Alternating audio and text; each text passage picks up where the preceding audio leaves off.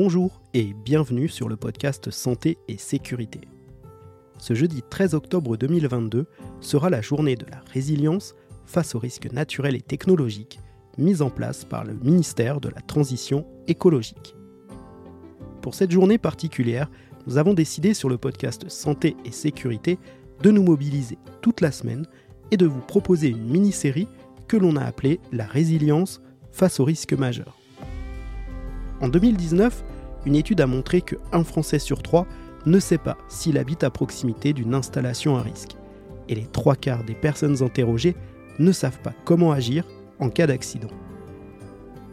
Je parle ici de risques technologiques, mais n'oublions pas non plus les risques climatiques ou naturels.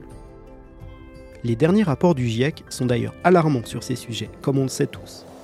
Et nous l'avons déjà vu cet été avec nos incendies. Petite précision, cette série est tournée début septembre 2022.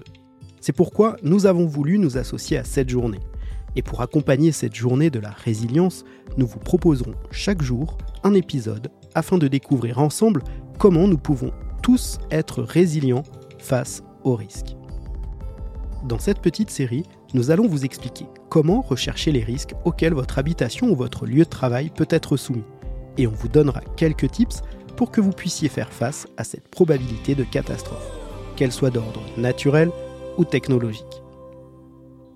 Et parce que 80% de la population aujourd'hui est connectée à au moins un réseau social, nous avons invité la vice-présidente de l'association Visov, Elodie Boileau, pour venir nous parler de son association qui est aujourd'hui un des acteurs principaux en France en termes de médias sociaux en gestion de l'urgence.